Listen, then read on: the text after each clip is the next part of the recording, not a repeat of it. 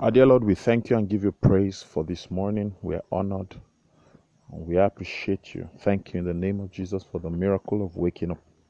Thank you for the gift of another day. We are convinced that there is something better in store for us today. We receive all with thanksgiving. Thank you in the name of Jesus because you have blessed us with all spiritual blessings in heavenly places in Christ Jesus. Thank you, Heavenly Father, in the name of Jesus because you have qualified us to be partakers of the inheritance of the saints in light. We receive all that you have for us. In Jesus' mighty name, we pray. Well, good morning. It's an honor to be in your space bringing you God's word. Again, on every platform where um, God's word is reaching you, I really honor you. I appreciate you. Thank you for giving me this few minutes. Now, somebody said in their minds just now, go straight to the word of God. I want you to know that it's part of scripture to honor you. Um, I have not done ministry for too too long, but I know that if a people give you their time, it's a mark of loyalty and it's an act of God's favor upon your life.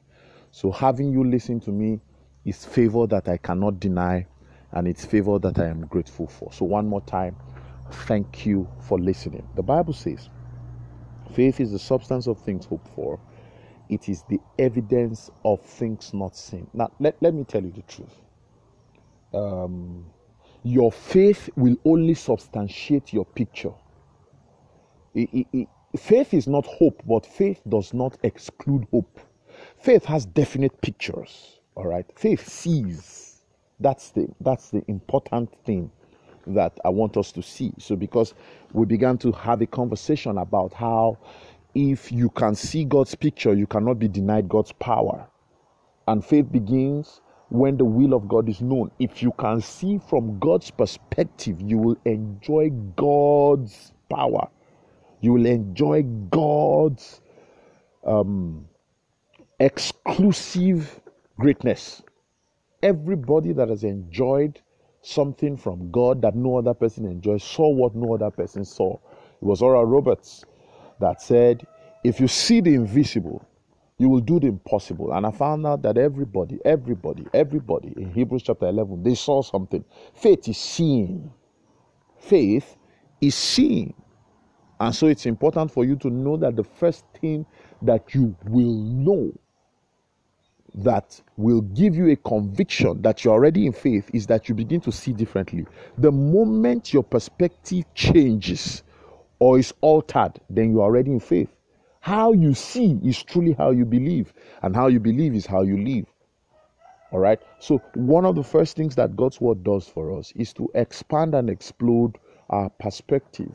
One of the things that you will notice as you begin to give yourself concentrated, you know, repetitive approach to God's word is that it begins to expand and enlarge what you consider to be possible your possibilities begin to change.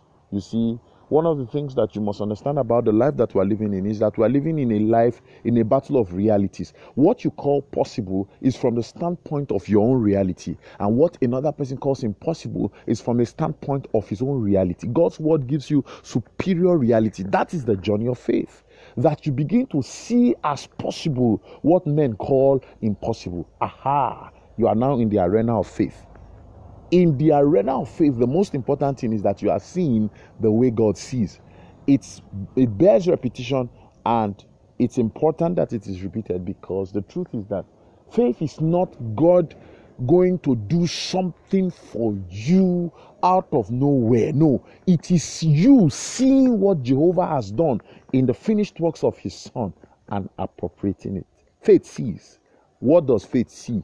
Faith sees that Jesus Christ has died and has given us access to everything that belongs to God. Faith sees that if it belongs to Jesus, then it belongs to me. Faith sees that if Jesus qualifies for it, then I qualify for it. Faith is about superior perspective. The Bible says that by faith, Moses refused to be called the son of Pharaoh's daughter, for he saw,